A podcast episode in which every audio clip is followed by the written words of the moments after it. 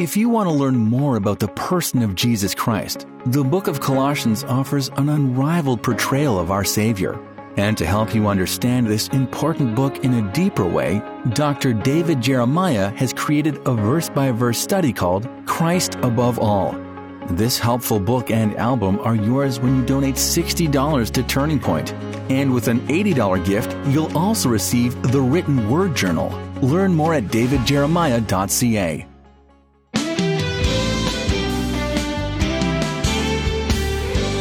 Christ could return for believers at any time without warning. As a Christian, what should you be doing as you await the rapture? Today on Turning Point, Dr. David Jeremiah turns to Scripture for practical ways to live in anticipation of Christ's imminent return and to be certain that you're among those he takes with him. Listen as David introduces the conclusion of his message at any moment. One of the great things about the Bible is how specific it is. If you get the book, The Great Disappearance, on one of the pages, I've put all of the scriptures, one right after the other, that teach imminency. All the scriptures that say, uh, looking for the blessed hope and eagerly awaiting for Christ, and I come quickly. The Bible teaches that Jesus is coming back and nothing has to happen before that event. He could come today. He could come during this radio broadcast. And I want to make sure that you are not playing games with your spiritual life. A lot of Christians I know say silly things like, I'll just wait and see if it's for real, and then if it's for real, I'll get saved in the tribulation. But you have no reason to believe that will happen. You could get caught in one of the wars, and if you do get saved in the tribulation, you will pay a terrible price on earth before you go to heaven because you'll be martyred. And let me just tell you something, friends. God loves you, He has a plan for you. This whole rapture thing is about you, about taking you to heaven, keeping you from the hour of wrath.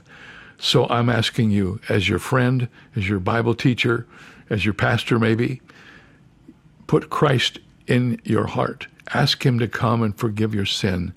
Ask Him to give you new life. Thank Him for His death on the cross and accept it as the full penalty for all your wrongdoings.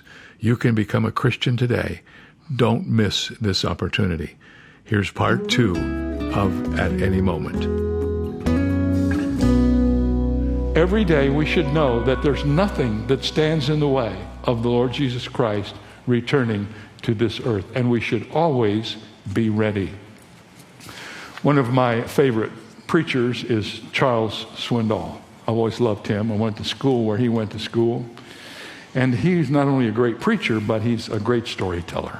And one of my favorite stories from Charles Swindoll is the story of the man who seemed to always be the first one out the door in the factory where he worked.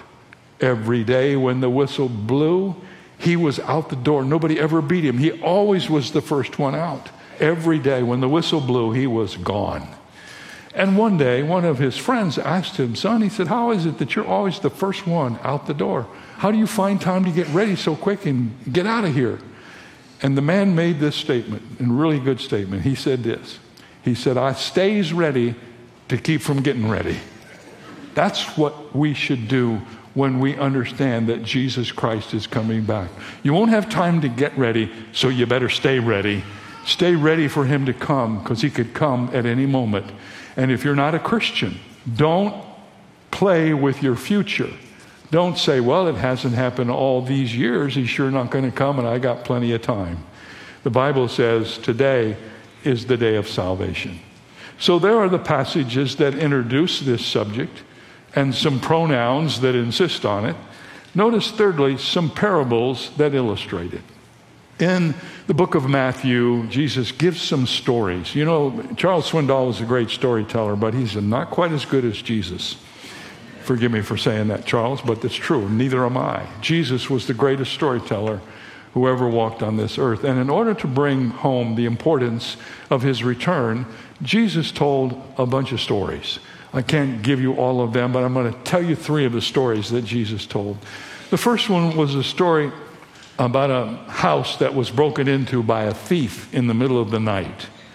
And the point that Jesus makes is this if the master of the house had known what the thief was doing and when he would be coming, he would have watched and kept the theft from occurring. But the master did not know the hour of the day when the theft would occur. How many of you know thieves don't make an appointment? His house was unexpectedly robbed. And watch how Jesus concludes the parable after he told the story. He tells the story and then he tells us what it means. Therefore, you also be ready, for the Son of Man is coming in an hour when you do not expect. Just as the thief came and robbed that house and nobody was ready because they weren't expecting it, Jesus said, Don't you be like that. You be expecting the Lord all the time. Don't be caught up short. He could come at any moment. And then he told another story about two servants who worked for the same master. One of the servants was faithful and the other was unfaithful. And the master of both of these servants goes away and leaves them in charge of his property. The Bible tells us in Jesus' story that the good servant faithfully serves his master and provides food for his master's house. But the unfaithful servant doesn't think the master's coming back, and so he gets drunk and he beats up on some of his friends. And uh, he doesn't do anything to prepare for the return of the master, certainly doesn't care for his property. And the master comes back and finds both of these servants doing what they were doing the faithful servant being faithful, and the unfaithful servant being unfaithful. And the Bible says that he rewarded the faithful servant and he punished the unfaithful servant. And the master in the parable is like our master in heaven who is coming at an unexpected time. It could be today or tomorrow, this century or the next, but we are always to be waiting and watching and working until he comes. And then there's a third story. This one we know most about. Uh, this is about the wise and the foolish virgins in a Jewish wedding. The parable of Jesus about the ten virgins, five of whom were foolish and five who were wise. And if you know anything about the Jewish wedding, it was a long procession where they had a, a march from the house of where the bride was to the bridegroom, and there was a big parade late at night, and everybody wanted to be involved in the parade. And when the bridegroom came unexpectedly in the middle of the night, the foolish virgins had no oil for their lamps. But the time they purchased it was too late, and they found themselves locked out of the wedding and the wise virgins had been admitted. Neither group knew when it was going to happen, but one of them got ready and one group didn't. And this is what Jesus says we should learn from that story. Matthew 25, 13. Watch, therefore, for you know neither the day nor the hour in which the Son of Man is coming. Ladies and gentlemen, the whole aspect of imminency is to remind us that the coming of the Lord is certain the timing of his coming is uncertain. So always be ready. Stay ready to keep from getting ready so that when he comes, you'll be prepared. What does it mean to be ready? First of all, if you do not know Jesus Christ as your personal Savior, you need to accept him now. When he comes, it will be too late. When he comes to take us to heaven in the rapture, if you're not saved, you won't go. You will be left behind. People say, well, can I get saved in the tribulation? It's possible. But the tribulation is a whole different place than where we are right now. In the tribulation, people who get saved, many of them will be killed for their faith, martyred for what they believe. If they don't take the mark of the beast, they will be starved or beheaded. You don't want to go into the tribulation thinking that's your second chance. What is keeping you from getting ready by putting Jesus Christ on the throne of your life? What are you waiting for? And for those of us who are Christians, if we're involved in things that we know are not pleasing to the Lord, we should take care of that. We should get ready by making sure we're living the kind of life we want the Lord to find us living. You know, the Bible says He's going to come and find us, just like He found the servants, the people doing well and the people doing bad. I grew up in a very fundamental home my mom and dad were very strict. We had lots of rules. I don't complain about that because I'm sure they kept me out of trouble, and I'm okay with that. Well, one of the things we weren't allowed to do, and some of you will laugh at this, but some of you will remember, we weren't allowed to go to movies. I mean, we weren't even sure television was all right, but movies were strictly not right. Believe it or not, I never went to a movie in my life till I went to seminary. Now, think about that for a moment. One of the reasons I never went to a movie, even though I could have, is because whenever I thought about going to a movie, I thought, Jesus will come back while I'm in that movie house and I'll be caught. I know that was a childish way to think, but you know, that's not a bad way to think either, is it? What would you do in your life if you knew that Jesus would come back in the middle of what you're doing? You're getting ready to have an affair with somebody who's not your wife? You want Jesus to come back and find you in that situation? You're getting ready to take something that's not yours from your company and you're a Christian and Jesus could come back and find you in that situation? I don't think so. The Bible tells us that we are to live our lives in such a way that Jesus can come back and we won't be embarrassed at his coming. So we've looked at the passages that teach this. We've looked at the pronouns that insist on it and the parables that illustrate it. Here's a principle that's really important. Let me set this up in the right way. I've already mentioned the fact that there are many people who teach and believe that the church is not going to be raptured before the tribulation, but the church is going to have to go through the tribulation and experience all of the wrath of God that's on this earth. Listen to me. When you were saved and became a Christian, the Bible says about you, there is therefore now no condemnation to those who are in Christ Jesus. You have not been appointed to wrath, but to salvation in Jesus Christ our Lord. When the wrath of God is poured out during the tribulation period, you've already dealt with the wrath of God on the cross and become a Christian, and you will not go through that again. But there are many people who teach it. And they're not bad people, many of them are godly people. But I want to prove to you why they are wrong. I want you to understand what the Bible says. Listen to this.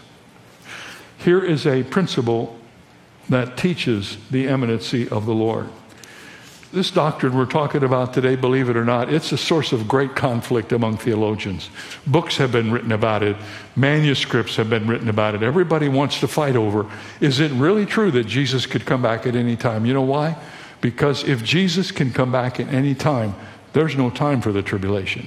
If Jesus can come back at any moment, the Bible doesn't say he's going to come back, look for him, and when he comes, get ready for seven years, and then he'll take you the rest of the way.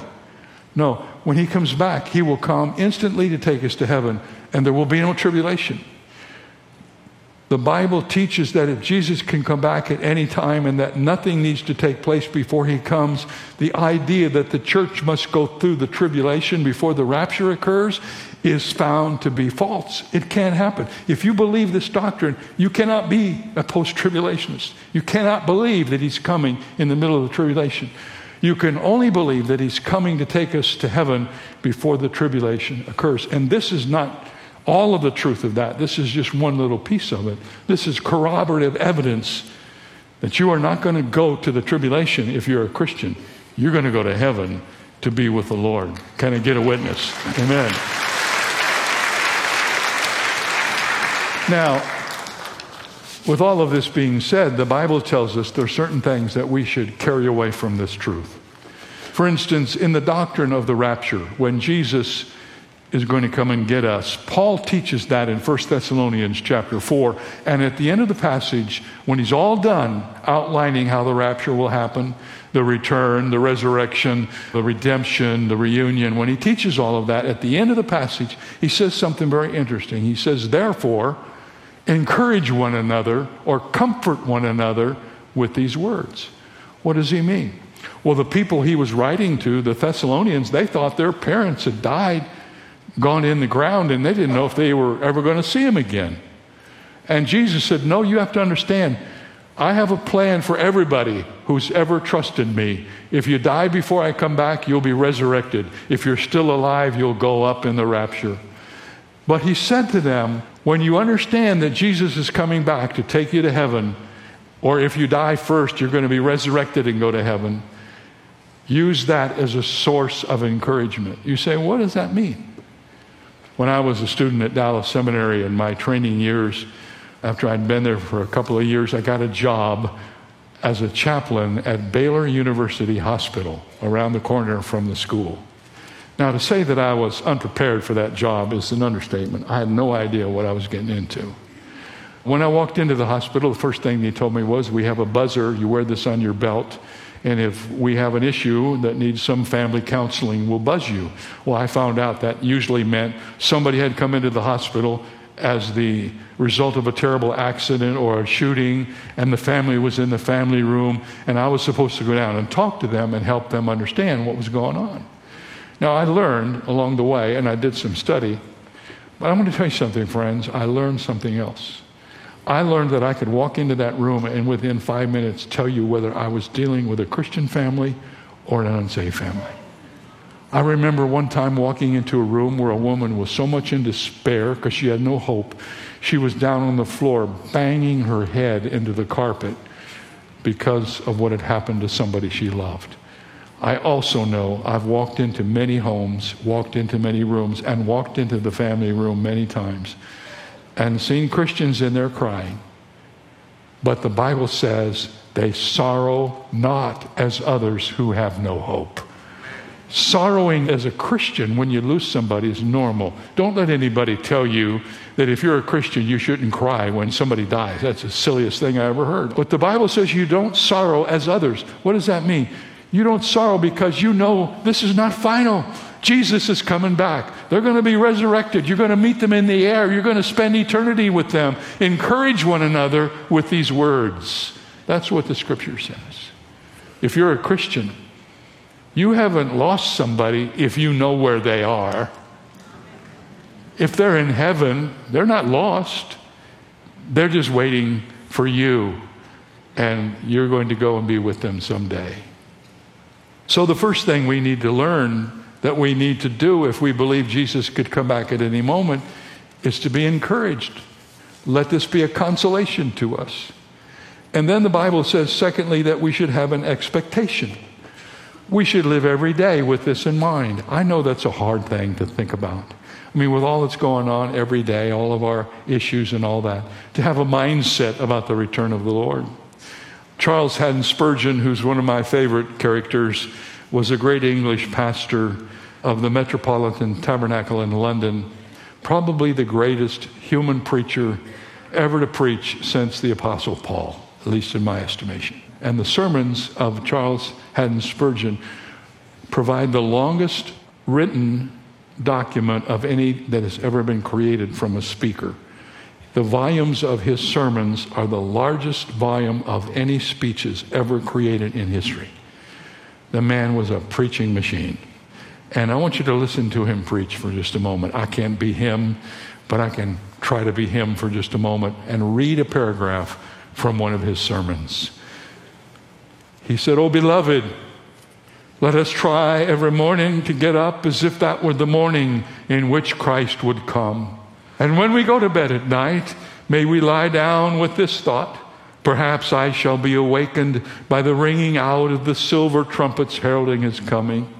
Before the sun arises, I may be startled from my dreams by the greatest of all cries The Lord has come! The Lord has come! What a check! What an incentive! What a bridle! What a spur such thoughts as these would be to us. Take this for the guide of your whole life.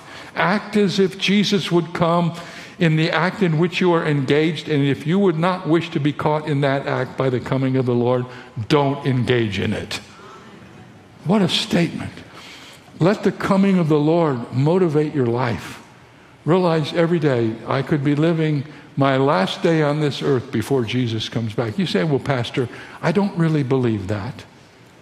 Well, you just keep reading the Bible, keep watching what's happening, and ask God to help you understand the urgency of life. We are all kind of laissez faire in life today if we only knew the urgency we should have. So, consolation is one word, expectation is the next word, and the third word is consecration. Many New Testament passages use the coming of Christ to motivate us toward greater consecration and service to Him. I'll just give you one. Listen to this passage of Scripture 1 John 3 2 and 3. Beloved, now are we the children of God, and it has not yet been revealed what we shall be, but we know that when He is revealed, we shall be like Him, for we shall see Him as He is. Now, listen to this. And everyone who has this hope in Him purifies himself even as He is pure. If we believe that He's coming back, it should have an effect upon our life. We should live in such a way that He would find us serving Him. Our life is a journey through this world. We never know what's going to happen next. I always pray this prayer Lord, help me to take the influence of Jesus with me wherever I go today. And if I'm going to go someplace where that's not going to be possible, help me to check to see whether I should go at all. Consolation, encourage one another. Expectation, always be ready. Consecration, be pure even as He is pure. And then finally, examination. Suppose the Lord chose this very moment to return. Would you be ready? Jesus warned us that He's coming quickly. When that moment strikes, there's no time for you to get ready. You got to stay ready. So the question you must ask is this Have I committed myself to Jesus Christ? Have I submitted to Him as my Lord and Savior? That's the first thing you have to do to get ready for His return. If you do not do that and He comes back before you do, you will not go to heaven. That's what the scripture teaches. Everything you need to know in order to make that decision is in front of you in the Bible. All you have to do is read it. These are not my words. This is not a David Jeremiah truth. This is a biblical truth. After Jesus promised his disciples that he was going to go to heaven, and it became apparent to them that he would leave them to prepare a place for them, and he wasn't going to be with them, and return to them to take them to the place he was going, he said to his disciples in a meeting, he said this, and where I go, you know and the way you know. Immediately after he said that, the show me disciple, Thomas said, Lord, we don't know where you're going. How in the world can we know the way? And that was the introduction to Jesus' famous statement where he said, Thomas, look at me. Look in my eyes. I am the way, the truth, and the life. And no man comes to the Father except through me. Jesus didn't say he was one of the ways. He didn't say he was a way. He said, I am what? The way. The only way. You cannot come to God except through Jesus Christ. You must accept him as your Lord and Savior. You want to go to heaven someday? The only way you can ever go to heaven is by putting your trust in Jesus Christ. It's not about how many good things you've done or bad things you've done. It's all about whether or not you have ever prayed and asked Jesus Christ to come into your life and save you from your sin. You may be listening to this message as an unbeliever. Maybe you're here today out of curiosity or you just accidentally showed up. And you've never recognized Christ as your Lord. I want to encourage you to do that today while the opportunity is present. This is your opportunity. The coming of the Lord is imminent.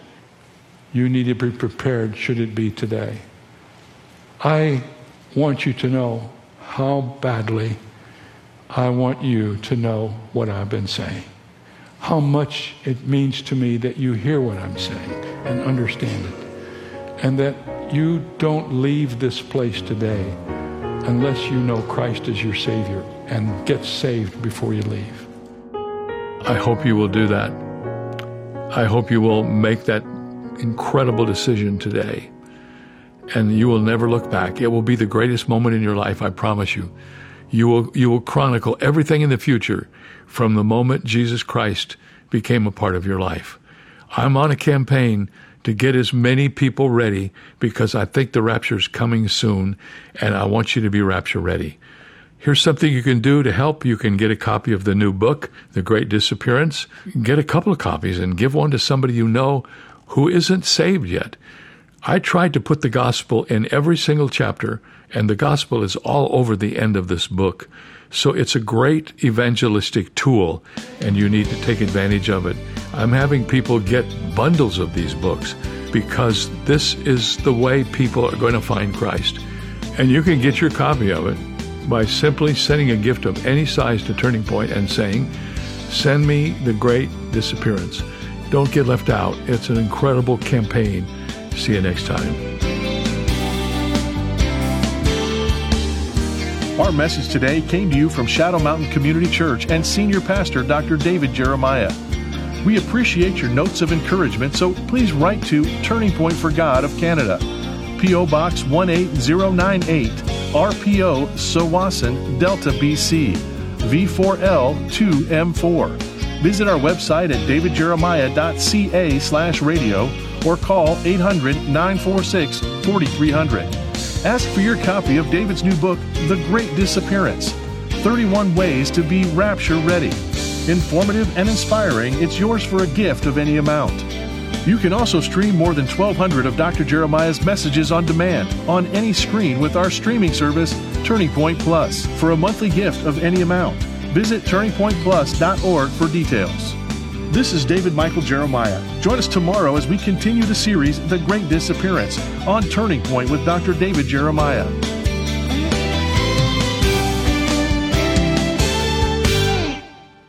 Turning Point presents the Jeremiah Study Bible.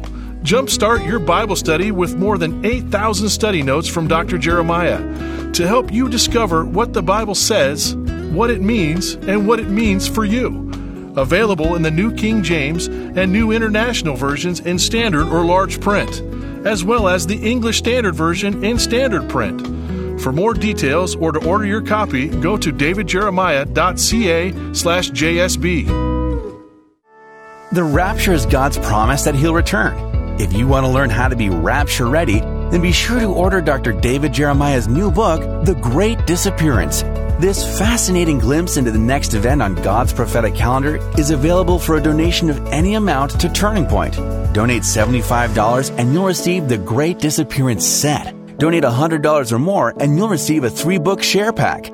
Get yours today at davidjeremiah.ca. Thomas Jefferson is quoted as saying he did not subscribe to a single newspaper nor even read one a month, and he found himself, quote, infinitely the happier. Keeping up with the news is a fine line. We need to stay current on the affairs of the world, especially as they impact developing end time events prophesied in the Bible. But following sensationalistic news shows or websites that thrive on bad news can definitely have a negative impact on us. Yes, there is bad news in the world, but there is much better news in Scripture the good news of the gospel of the kingdom of God. And this is David Jeremiah, encouraging you to get on the road to new life. Discover God's good news on Route 66. Route 66, driving the word home. Log on to Route66Life.com. Start your journey home today.